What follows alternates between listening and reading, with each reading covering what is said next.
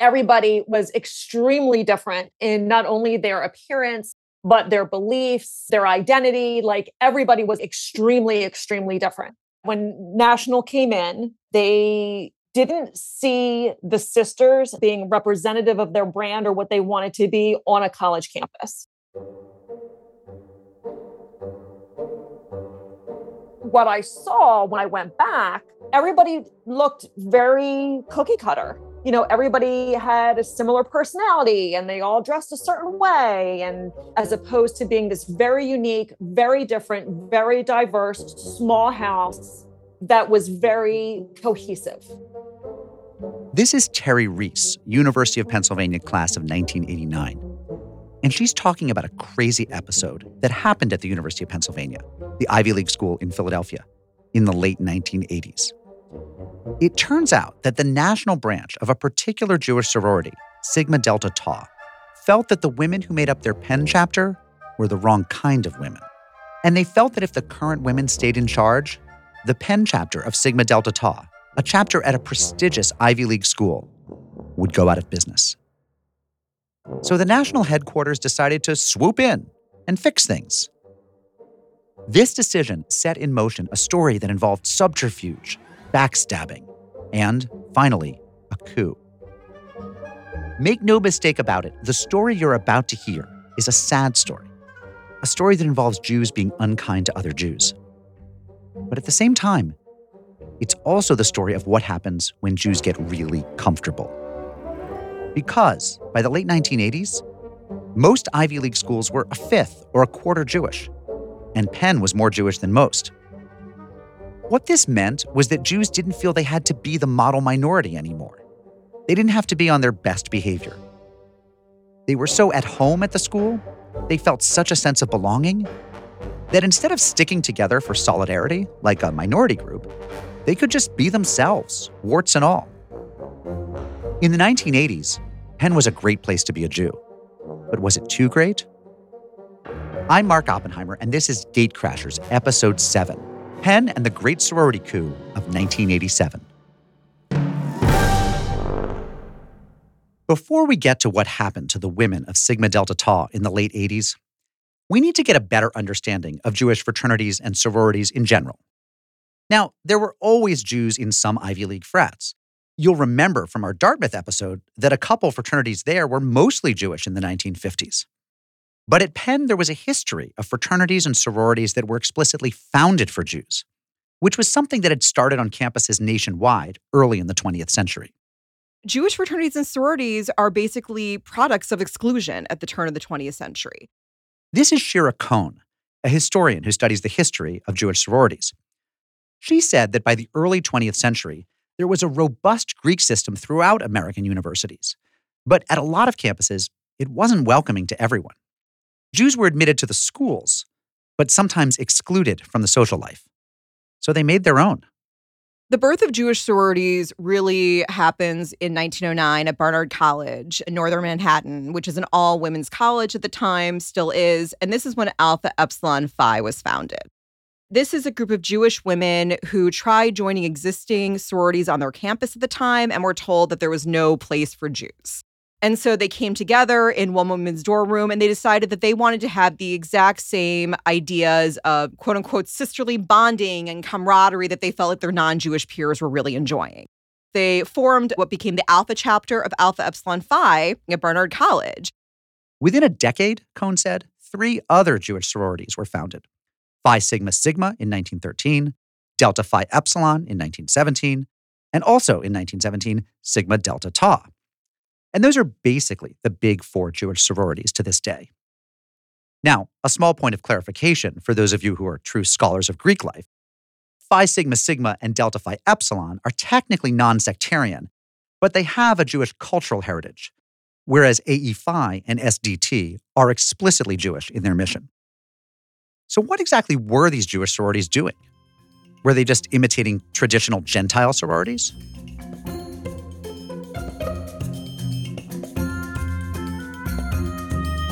The Jewish sororities are this fascinating fusion, really, of aspects of traditional non Jewish Greek life, trying to infuse it with some kind of Jewish identity experience. In addition to providing a Jewish social scene at a school that may have had some anti Semitism, the sororities also help Jewish girls, many of them away from home for the first time, navigate some basic needs. They not only offer you camaraderie through these, you know, sisterhoods, these friendships, they have housing. And housing is hard on these post-war college campuses to find. By the 1950s, these four sororities had national reputations.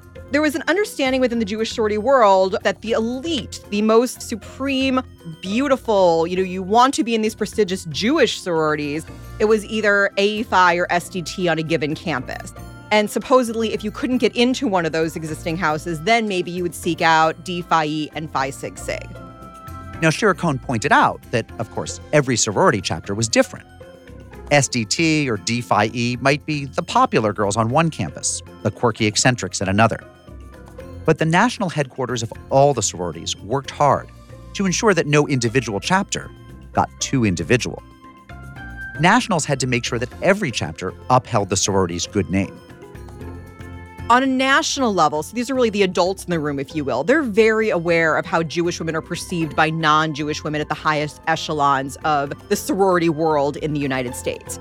So it is very important to them that all the members of their collegiate chapters really adhere to like the best possible behavioral and cultural norms. They really need to show that Jewish women are just as good as non Jewish sorority women, whatever good means at the time. So you will see alumni coming into local chapters to help with Rush, for example, right? Like who should be a member of these sororities? Do they appear like everyone else? Could they be taught to be more like whatever the typical norms are at the time? Is this someone worth having in your group? Through the 1960s or so, before the sexual revolution, Nationals also had to make sure that the girls on each campus were behaving like proper ladies. There are fascinating records of alumni writing the national office about badly behaving sorority girls at local chapters across the country. So that was the scene from the 1910s through the 1960s. Four Jewish sororities, each with chapters all over the country, and the national headquarters of each trying to enforce certain standards across all the chapters making sure the sisters were proper, ladylike representatives of Jewish womanhood. And this attention to the culture of a local chapter would be especially intense for a sorority at the University of Pennsylvania, a school where historically Jews had thrived. Penn, as it is known, had almost no history of anti Semitism. As long as anyone could remember, it had been a terrific place for Jews to go, which meant that if something was off in Jewish sorority life at Penn, people took notice. There are a bunch of reasons why Jew Penn, as the joke goes, is so Jewish. For one thing, Penn was never a Christian divinity school.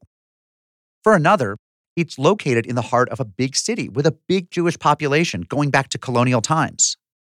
And it's always had a plethora of professional schools, which appealed to Jewish boys and girls striving to get into the middle class. Penn has a law school, a medical school, a dental school, the famous Wharton Business School. A lot to pick from. And I think what is important to remember is that Penn, really after World War II, Jews really began to be accepted in larger, larger numbers. That's Judith Silverman Hodara, who in 2003 wrote a dissertation on Jewish life at Penn. She said that a lot of factors contributed to Penn becoming known as the Jewish Ivy, including the war, government policy, and the fact that it had always been known as a very open place it was also post Holocaust. So all of a sudden, you're getting a lot of Jews that are possibly immigrants that are coming to study in the United States, and there's this flood. What to me became an important hallmark at the time at Penn was just this, this real openness that wasn't happening on other college campuses. People were steering themselves in that direction. And then, like encourages like, of course. So if you hear there's a lot of Jews on a certain campus, that's also going to continue that roll out of more and more individuals. Just how good was it for Jews at Penn? It was so good that in 1952, a time when Yale, Harvard, and Princeton were still working hard to keep Jews below 10%, the Christian fraternities at Penn were afraid there weren't enough Christian boys. At that time, there were two Greek systems at Penn, one composed of Jewish fraternities and the other composed of all the rest, what you might call the Christian frats, although most of them weren't religiously Christian. Anyway, the Christian frats were facing a shortage of men to join their ranks.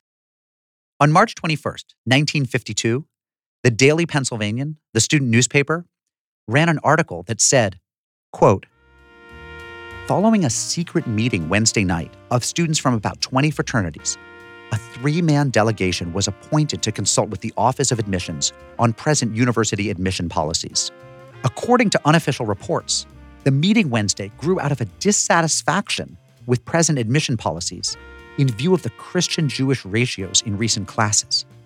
Observers commented that the agitation over present ratios grew out of the precarious positions of several Christian houses following the last few rushing seasons. This was such a big deal, by the way, that the Harvard Crimson also covered the story in an article with the headline Penn Frats Want New Jewish Quota.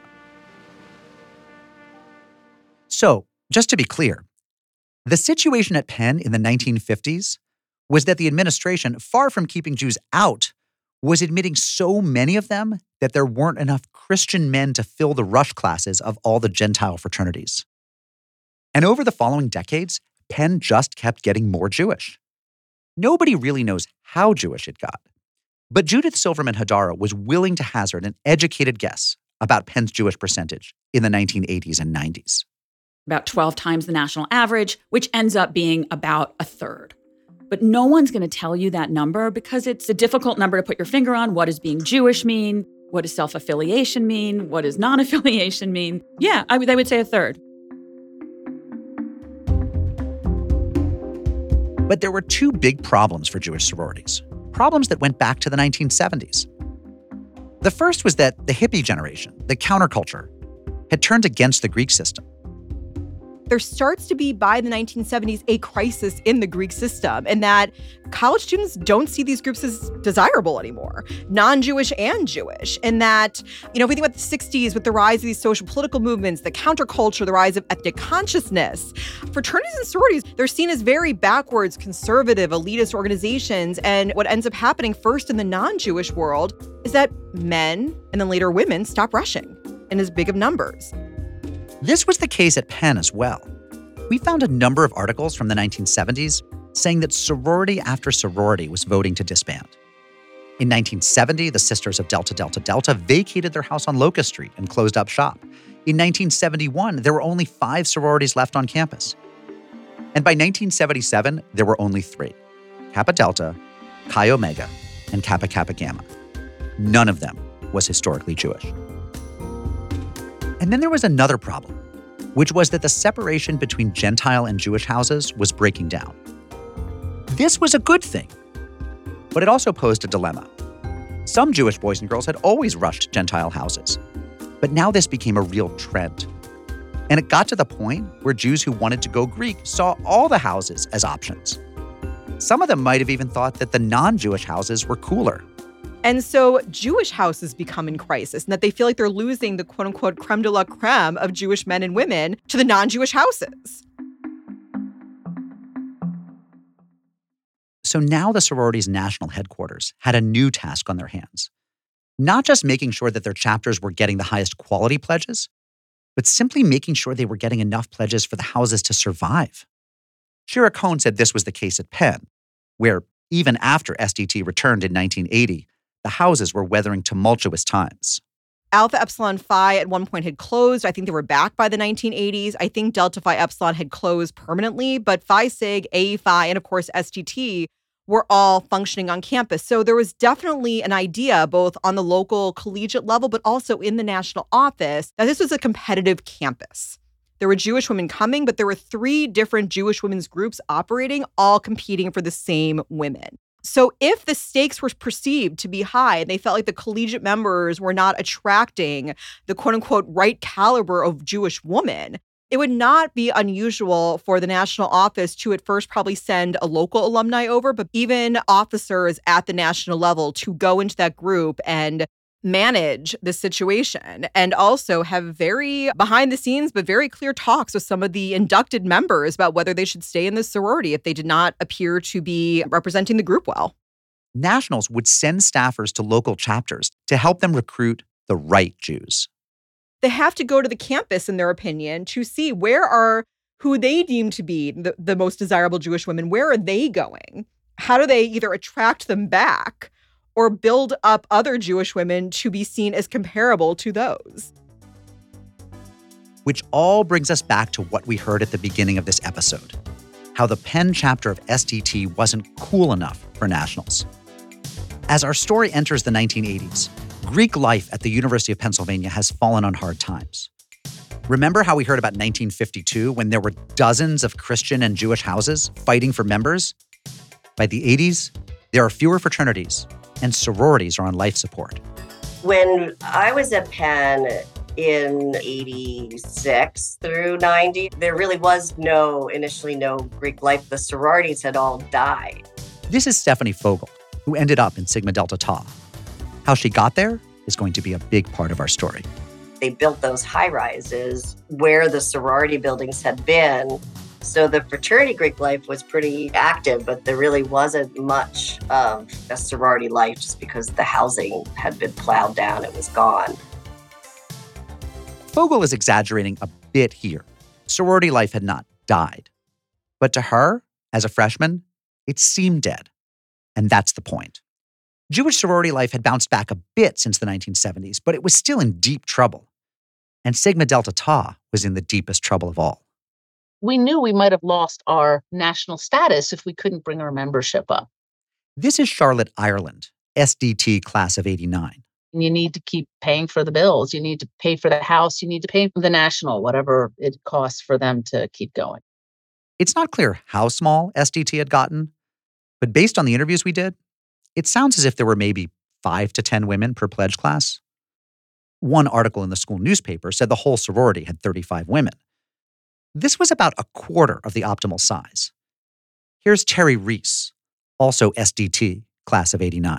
So It was a very small house, and the other sorority houses were not as diverse and were huge. You weren't able to meet all of the sisters because there were like 200, 300 sisters that were in these houses. Whereas Sigma Delta Tau at the time had like 40, 45 women that were there, and it was great.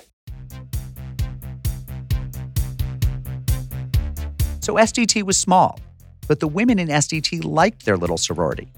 It was intimate, everyone knew everyone, and they felt it was more diverse than the other sororities in a couple ways. First of all, not everybody in SDT fit the typical sorority stereotype.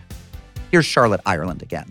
An example would be if you maybe went to a chapter down south where all the girls posed together in the same shirt and the same jeans and the same hair, it's rah rah. Whereas SDT wasn't trying to make you look a certain way.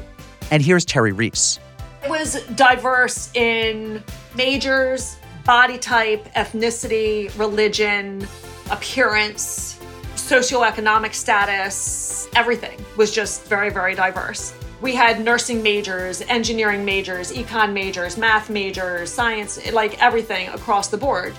But also, as Reese pointed out, SDT was diverse in one very particular way. It was religiously diverse. For example, Charlotte Ireland wasn't even Jewish. She didn't even know SDT was historically Jewish until after she had pledged. We talked to Fern Abrams from the class of 1990.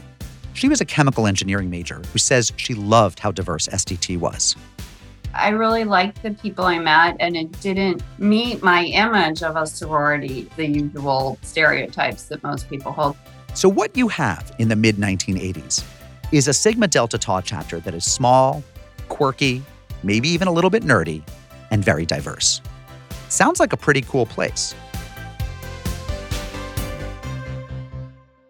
But if you're working at the SDT national headquarters, you're worried because you want the Penn chapter of all chapters to be large, thriving, and robustly Jewish.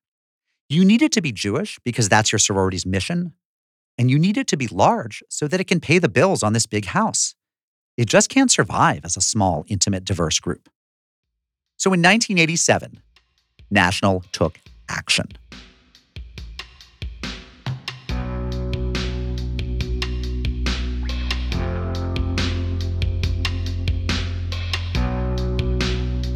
Remember what Terry Reese said at the very beginning? Let's have another listen. Everybody was extremely different in not only their appearance, but their beliefs, their identity, like everybody was extremely, extremely different. When National came in, they didn't see the sisters being representative of their brand or what they wanted to be on a college campus. When National came in during the fall of 1987, they saw a chapter that didn't fit the brand. And they found a pretext to take over Penn SDT. Their pretext was that the local chapter had served alcohol at a rush event. Now, this was not allowed, but of course, every sorority did this anyway. Leslie Hausman, class of 89, was in Kappa Delta, not SDT.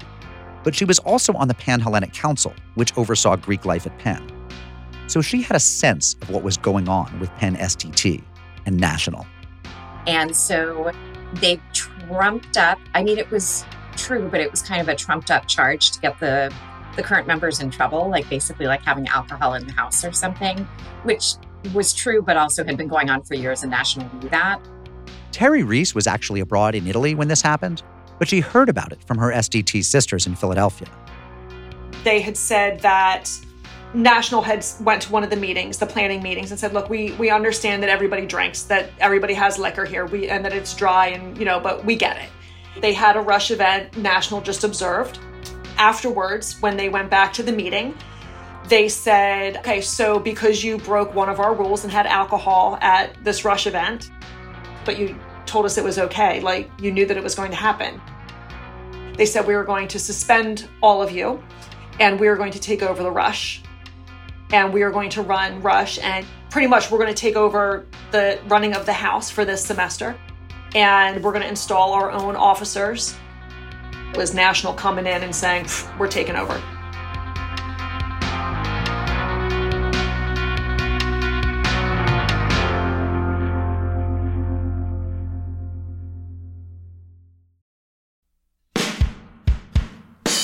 Friends, if you like what you're hearing on Gatecrashers, you might also like another podcast that I host. Unorthodox is the universe's leading Jewish podcast, and each week, my co hosts, Stephanie Butnick and Liel Leibovitz, and I discuss the news of the Jews, and we interview two guests, one Jewish and one a Gentile of the week. We talk to fascinating people. Some of our guests have included comedian Judy Gold, Congresswoman Katie Porter, authors like AJ Jacobs, Chuck Klosterman, and more. Guys, this show is a lot of fun. It's irreverent, but not silly, at least not most of the time, and it will always get you thinking. You can find Unorthodox, a Tablet Studios production, wherever you listen to podcasts. Unorthodox, the universe's leading Jewish podcast.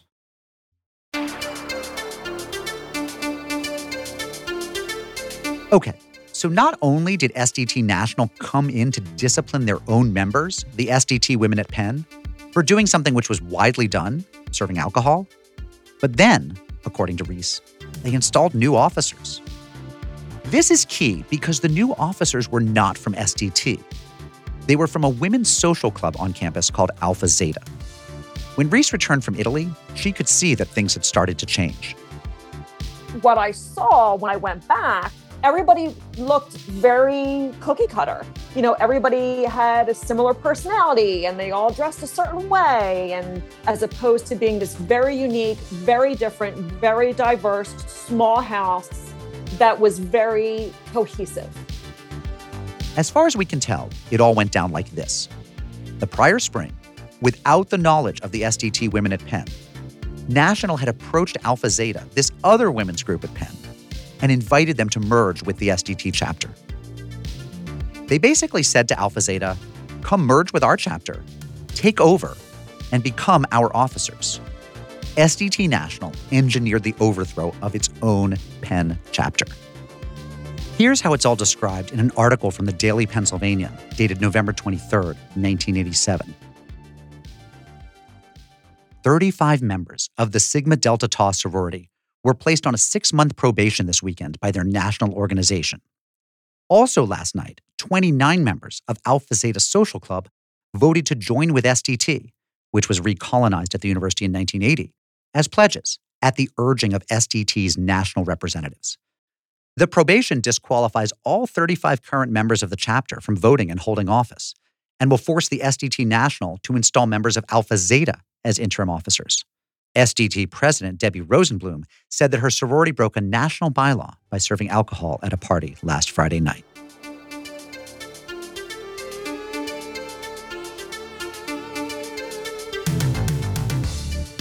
Okay, so SDT suspended all 35 of its own current members and then brought in 29 members of this new Alpha Zeta social club to join with SDT. And those newbies were the only ones eligible to hold office. The next day, November 24th, the Daily Pennsylvanian ran another article in which it quoted SDT National President Lynn Morano, sort of admitting that while alcohol was the immediate issue, they'd been scrutinizing the Penn chapter anyway. This article reads According to SDT National President Lynn Morano, the national organization's actions on campus were routine. She said that the chapter had received attention from the National's advisors over the last few years because it had not met recent membership goals. Convenient, you know? By the way, when we at Gatecrashers asked SDT National to comment for this podcast, they declined. We also asked Lynn Morano and Debbie Rosenblum for comment. Rosenblum refused, and Morano said she had no comment beyond what she told the Daily Pennsylvanian in 1987. So, what was Alpha Zeta? And why did SDT National invite them to take over SDT at Penn? We started Alpha Zeta A to Z with a group of friends because we really wanted to have a, you know, a women's organization that was able to do social things and philanthropic things and allow us to really get together and enjoy each other's company and be productive and all of that stuff in school without Greek life really being a real true option. This is Stephanie Fogel again from the class of 1990. She was a founder of Alpha Zeta. She said that sorority life was so weak at Penn that to many women, it didn't seem worth doing. So she and a bunch of friends started a social club. And as it happened, a lot of them were Jews. This is Risa Miller, another member of Alpha Zeta. We had a group of like minded, mostly not all Jewish girls that sort of hung out together. And a few of them took the bull by the horns and, and asked if, you know, we wanted to sort of become a more uniform group that was called a social club and, and we named ourselves alpha zeta and basically started trying to do what sororities do you know have social functions do some community service work and kind of hang out together and create a community within our bigger community. It was sort of just a way to like i guess bypass a weak sorority system and form something that felt good for us that felt like it was similar to a sorority without a house. Alpha zeta grew and grew to the point where it was big enough to seem like a sorority. It was a de facto sorority on a campus where the actual sororities weren't doing that well. Here's Stephanie Fogel again. Once we got to the point where we got to be pretty big, we were approached by the university, and the university said, Look, guys, you can't do this without you know insurance. Like you're not like registered. You're just doing stuff. And you know, what do we know? We're like, you know, 20 years old, we're doing our thing. So they suggested to us that we consider going to some of the sororities that had really been prominent on campus and to see if we could merge with them and then perhaps reinstitute Greek life, which did not really exist. Alpha Zeta, trying to affiliate with a sorority, somehow hooked up with SDT. How they made this connection remains a bit mysterious. But what is clear is that their first talks were with the national office, not with their schoolmates at Penn. We went to SDT. We met with the, the woman who headed it up, Cookie Feldman. Here, I just have to say that we tried to find Cookie Feldman, and I did find a Cookie Feldman who works at a synagogue in New Jersey. But it was the wrong Cookie Feldman. It wasn't the Cookie Feldman who worked for SDT in the 1980s. If anyone knows how to find the real Cookie Feldman, give us a call she was incredibly warm and inviting and they talked to us about SDT and Greek life and what that meant and rushing and all of that stuff. She was SDT national. She was older. The person sort of in charge of advancing SDT nationally. What we did was we ended up merging and we started to institute a rush process that like we've never had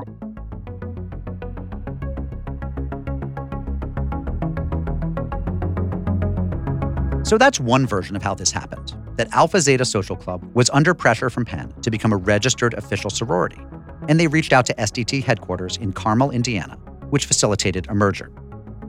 But I also heard another version from Alpha Zeta member Risa Miller. And my understanding, I don't know if this is correct, is that one of the girls who was in our Alpha Zeta Social Club had a very close friend from home who was in SDT at the University of Michigan. And someone on SDT National had spoken to someone at Michigan and asked if they knew anyone at Penn, because I think they realized that there was a captive audience of Jewish women at Penn that probably would be interested in joining a sorority if they felt like there were more like minded people. And they kind of found out that we existed, and it was sort of like, oh my God, how perfect is this? Like, we have, you know, 25 women that are freshmen, and, and there were a few sophomores too, that could basically like change our chapter overnight. According to this version, SDT National having gotten wind of the existence of Alpha Zeta through someone at the University of Michigan, set the coup in motion. They planned this. In the spring, they began thinking about how to change the leadership for Rush in the fall, how to push out their own women. This was clearly a coup. Here's Risa Miller again. They came, they basically framed the girls that were living in this house, living on campus, contributing to the Penn community in a way that was meaningful and wise. And they didn't see it that way because they just didn't want to see it that way. And they basically offered for us to just become the chapter and to kick them off campus and to use this excuse of having alcohol in the house as their means to an end. Miller told us that these events were concerning even to the women in Alpha Zeta, who, after all, were being smooshed into a sorority with women who might always resent them we basically said, huh, wait a minute, like you're going to leave here in 24 hours and fly back to wherever you're from. And we live on this campus and there's these girls did nothing wrong in our eyes. And we don't know them. We don't have any hard feelings against them. Stephanie Fogel, the Alpha Zeta member, all of a sudden found herself running sorority rush for SDT, with SDT National ushering her along. And what they did was pretty interesting. They brought girls in from other schools to help us rush. And so we did a rush and then we ended up becoming a sorority. And then the sorority life, I think, at Penn after that was invigorated and started to grow. So I was the president of AZ and then I was the president of SDT. In all this swirl of activity, with National coming in from Indiana, with Alpha Zeta wanting one thing, SDT wanting another thing, we were curious did the Alpha Zeta women know they were being used? Did they know they were the pawns in SDT National's plot against its own Penn chapter? Our producer, Quinn Waller, asked Stephanie Fogel directly what she knew and what she didn't know. Were you aware of SDT's existence before the merger? No. I mean, I, I was only because it was brought to my attention that there, and there were only, I think, a few SDT members, maybe five or something like that on campus at the time. So I was not aware of it until it was brought to my attention at all and hadn't even really thought about it that way. I don't really remember meeting anybody from SDT Penn until we really had sort of made some decisions and there was going to be a merger. Did you catch that? The SDT women at Penn were completely left out of the conversations. Here's producer Quinn Waller again, walking Stephanie Fogel through what happened. They have this event with alcohol, and then Nationals is like, oh, like you guys broke one of our rules. Because of that, we're going to put you on probation. And everybody at SDT was like, what? like what's what's going on? You like you told us that this was fine. And so then because they were on probation, they then couldn't hold any offices. And because they couldn't hold any offices, that's why National brought in you guys to not not take over but like to have the leadership positions. We did take over. Yeah we did. People have used the word framed. People have used the word coup. That's so funny. No i had no idea that any of that was going on. I didn't know about this at all. No idea actually. Interesting. Wow. In fact, I'm feeling very manipulated. That's so interesting. We really, we really had no idea that that was the background at all.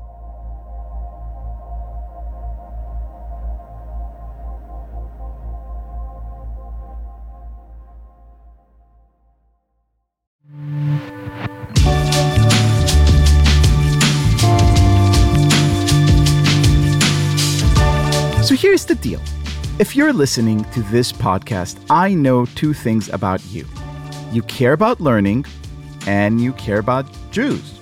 And if you care about both of these things, do we have an amazing podcast for you? It's called Take One, and it's hosted by me, Liel Leibovitz. Every day, we read just one page of the Talmud, a very old book offering some surprisingly modern insights into every aspect of modern life. Episodes are very short, just six or seven minutes each, and the guests are surprising. You never know when your favorite congressperson or Hollywood actor or NBA star may drop in for a dose of spiritual self help, courtesy of Judaism's foundational ancient text. So start your day with a Talmudic shot of inspiration and visit us at tabletmag.com slash take one.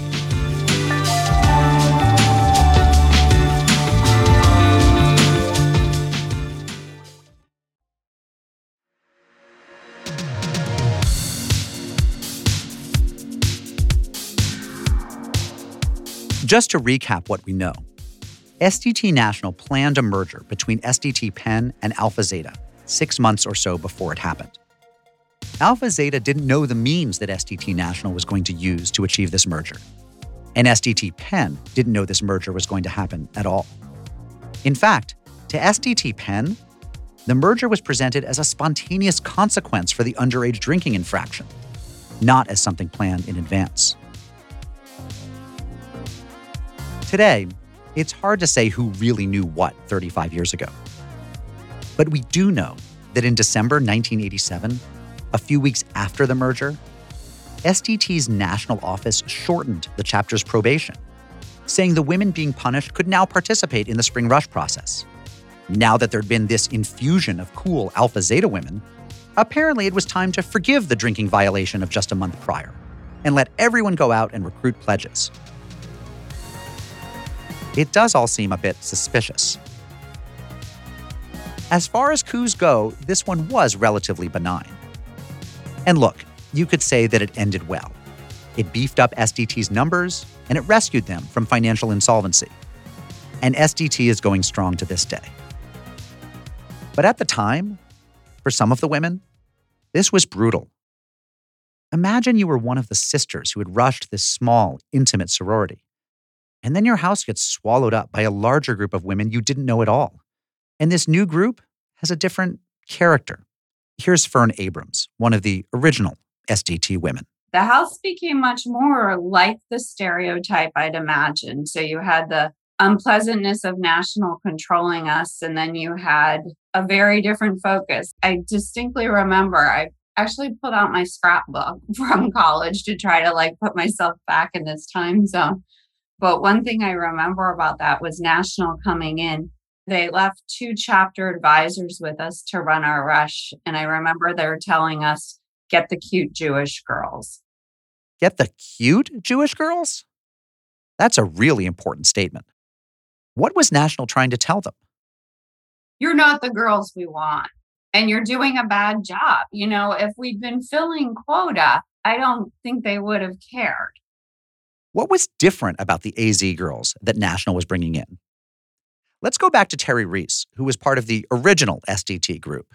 When the new girls came in, it became just like the other houses where it was all a certain personality type. More concerned about appearances and connections and who they're meeting instead of really worrying about who people are and what they believe and what they, you know, accepting people as they were. It was more about wanting to be accepted as a group as opposed to accepting people as they were. I can't tell you if they were more Jewish or not. I can tell you that they more seemed to share similar personality traits, certain looks, certain fashion sense, whether it was due to a certain group dynamic or it was just how they wanted to be. I can't really say, but it definitely was more of a homogenous look that was happening as opposed to something that was much more diverse as in the past the women at SDT National saw a problem declining numbers at their Penn chapter.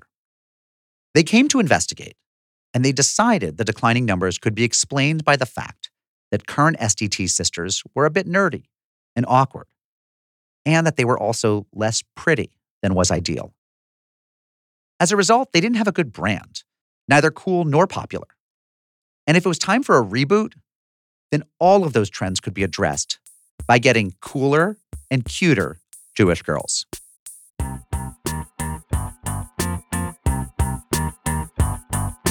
And in the 1980s, you couldn't talk about Jewish girls' coolness or cuteness without raising the specter of a particular stereotype.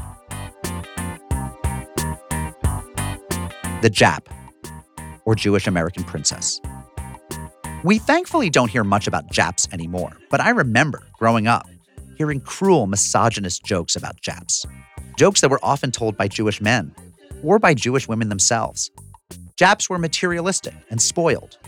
They were rich, they were well dressed, their hair was all done up, and they loved using daddy's credit card. There was a whole genre of Jap jokes. One that I remember was What does a Jap make for dinner? Reservations. Pretty dumb, I know, but people used to call Jewish girls Jappy. In fact, Jewish girls used to call other Jewish girls Jappy. Some still do. The stereotype also implied that when a Jewish girl went to college, she was less concerned with academics than with getting her MRS, finding a Jewish husband, or getting into the right sorority. So when SDT National told its Penn chapter to rebuild itself by finding cute Jewish girls, they were playing into a very divisive stereotype. We reached out to a bunch of SDT and Alpha Zeta women, and some of them wouldn't speak on the record because this whole incident was so painful in the way it set one group of Jewish women, the individuals, the nerds, the students, against another, more popular group. Here's Leslie Hausman, the Kappa Delta member who was on the Pan Hellenic Council. The term at the time was Jap for Jewish American princess. That was maybe slightly derogatory, but also slightly not. Like it, it you could, I suppose, use it as an insult, but it was how a lot of upper middle class Jewish suburban girls were described. Like, oh, it's Jewish American princess. It was usually Jewish girls who were kind of well off. And on the national stage, SDT had a reputation for being very jappy. Sometimes SDT was called spending daddy's trillions, which was overstating it, but that was, yes, that was one of them. Here's Fern Abrams again. She was the chemical engineering major in SDT. I mean, I didn't really know people that I thought were princesses till I got to Penn. My memory of what the stereotype was got whatever they wanted, material wealth of the parents passed on to the children, and a sort of sense of entitlement, like Rachel Green, if she on Friends, if she were Jewish. Daddy gave you everything, marry a, a well off man, raise two perfect children, host nice dinner parties. By the way, it was never clear on Friends that Rachel Green, as played by Jennifer Aniston, wasn't Jewish. I think she was. But either way, we get Fern Abrams' point that there was this stereotype of the Jewish woman, the Jap stereotype, that was both complimentary because the Jap was always well dressed, well groomed, assertive, pretty, but also quite demeaning because she was shallow and materialistic. Shira Kohn, the historian, said that Jewish sorority sisters had to contend with this stereotype. Jewish sororities are really these perfectly made sites of visible Jewish consumption. Did some Jewish sorority members embody the worst stereotypes of the Jewish American princess, whether it's the princess of the 60s or the princess of the 1980s? Cohn pointed out that some of the classic movie Japs came to the screen in the 1980s. Something like Goldie Hawn's Private Benjamin, or thinking about in Dirty Dancing, her older sister. But were they worse offenders than anyone else? Or did they embody it more than us Jewish women in other places in the United States? Not necessarily. But I think the fact that there are these visible sites of Jewish women's place on campus where they are trying to demonstrate elitism, they are trying to date, you know, the most perceived elite Jewish men. It's a perfect setup for the perpetuation of a really damaging stereotype of women at the time. And often hurling the Jap stereotype at these Jewish sorority women. And I think we still see it even a little bit to this day. By flooding the Penn chapter of SDT with women who were supposedly prettier and more popular, SDT National not only played into some aspects of these stereotypes, but they also, in a very damaging way, pitted Jewish women against each other. For one thing, Alpha Zeta, even though they were seen as more elite than the women of SDT, were less elite in that they didn't even have a rush process. Anyone could join their social club. So when Alpha Zeta member Stephanie Fogel became president of SDT, that was the first time she had to reject anybody. That was a little bit contrary to the philosophy of AZ because the idea of rush and bringing people on and and telling other people no was not the way we functioned. And in fact i remember having to go to a few younger women telling them that they hadn't been accepted. And it was horrible. And them crying and you know i didn't have any power or authority to bring them in or anything like that. And and i ultimately left the organization after that the irony is that SDT National wanted Alpha Zeta to take over SDT at Penn because of how pretty and popular and elite they seemed. They were the cool, hot Jewish women. But the Alpha Zeta women themselves had started their club outside the sorority system. And they were proud not to have a rush process, not to sit in judgment of other women. They were brought into the Greek system because of how exclusive they seemed. But it was actually turning into a sorority that made them exclusive. Talking to the Alpha Zeta women today, you get the feeling they had no interest in elitism. Here's Risa Miller, who moved from Alpha Zeta into SDT. In SDT National's eyes, the chapter was highly unsuccessful. And sadly, that measure of success is sort of the weakness in my eyes of the Greek system, which is basically, you know, is popularity a measure of success. And even though she was unwittingly part of the coup against the SDT women, she really admired what they had. You know, they were very happy. They were a great group of girls that were happy together, that were giving each other friendship and confidence and all the things that you would hope happen in a sorority. Sadly, they just, the sorority system at Penn was not strong. And as a group, you know, maybe they lacked the leadership that they needed to kind of propel themselves forward. They were just very nice, smart girls. I mean, listen, I think Jewish women have a reputation of being strong and tough and sometimes unfiltered. And they were not that. They were just nice girls, like trying to live their life and being nice girls, living together and probably giving each other a nice sense of community. The Greek system as a whole is a fantastic asset in college. It was for me. You know, the downside is it's it's hard. It's it is a popularity contest. It is a you know it's very it's very aesthetically measured and it's a business at the end of the day. I mean at the end of the day it's a business for these nationals and they want uh, more people to pay dues. They want the house to be paid for. I mean it's it's all great but it's it's a business.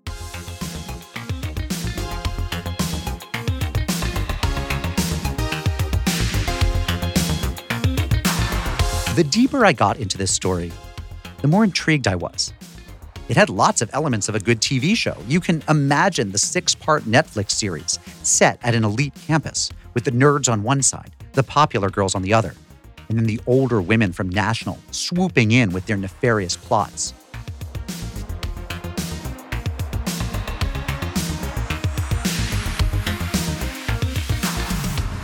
Plus, there'd be a great 80s soundtrack, and there'd be gargantuan shoulder pads, and so much big hair. But as I turned this story over in my head, one thing remained fuzzy. In a story about Jewish sororities, where was the Judaism?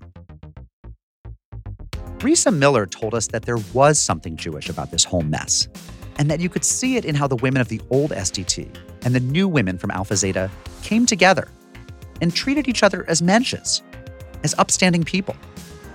Miller said that when Rush was over, the new women told the older ladies from National to go home and let the undergraduates figure it all out together. For example, she said that the Alpha Zeta newcomers let the original SDT women keep their rooms at the sorority house, even though they were on probation. And it was kind of a beautiful thing. Like, we're happy to work together to kind of make this work. And Miller said that the new pledge class that they all worked to bring in together was terrific.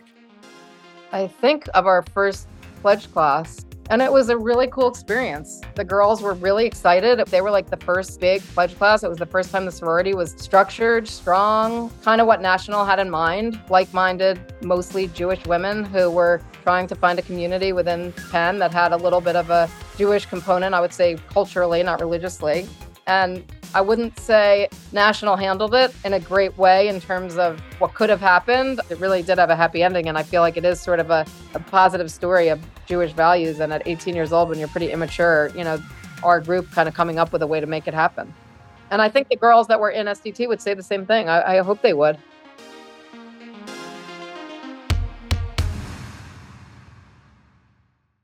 I don't know if all the women in the old SDT, the ones who got pushed aside by their own national headquarters, using trumped up drinking charges to force a takeover by an outside group, I don't know if they would say it was a positive thing done with Jewish values. Some of them probably would. But others told us this was a sad, alienating experience, and that they felt they lost something special the spirit of the small sorority they had pledged. But if this is a tale of Jews behaving badly, I want to suggest that it's a positive story nonetheless.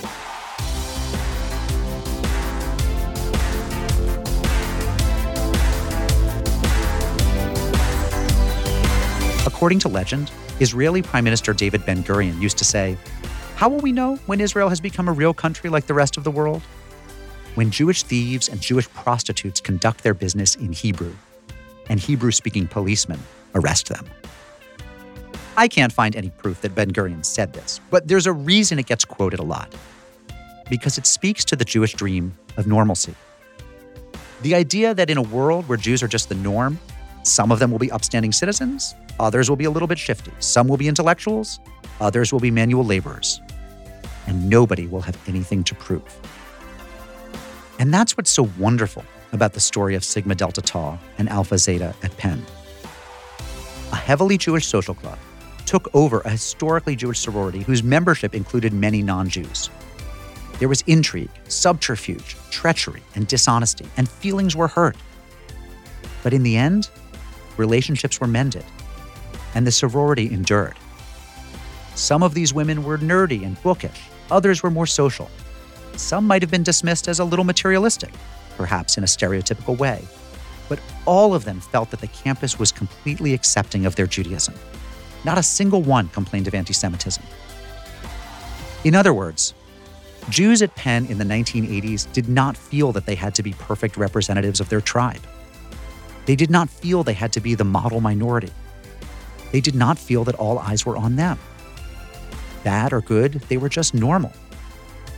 Some of them were kind, some were catty, some were boring, some were basic. But mostly, they just were.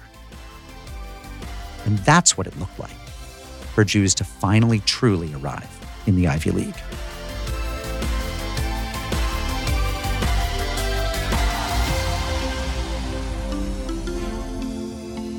Join us next time for Gatecrashers, Episode 8, the final episode Harvard and the end of the Jewish Ivy League.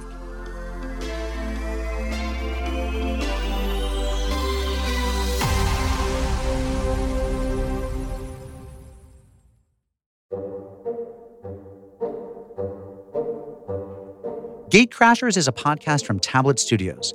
The show is written and hosted by me, Mark Oppenheimer. This episode is based on extensive reporting by Quinn Waller. Our executive producers are Josh Cross, Stephanie Butnick, and Liel Leibovitz. The show is produced, engineered, and edited by Josh Cross, Robert Scaramuccia, and Quinn Waller, with help from Ellie Blyer. Leon Crame is our research assistant. Special thanks to Tanya Singer, Courtney Hazlett, Sarah Fredman Ader, and Daron Ruskay of Tablet Studios. Alana Newhouse, Morty Landown, Wayne Hoffman, Samantha Hacker, Kurt Hoffman, and all the staff at Tablet Magazine, and Christine Ragasa and Megan Larson, Seth Higgins, Cody Fitzpatrick, and Peter Fox.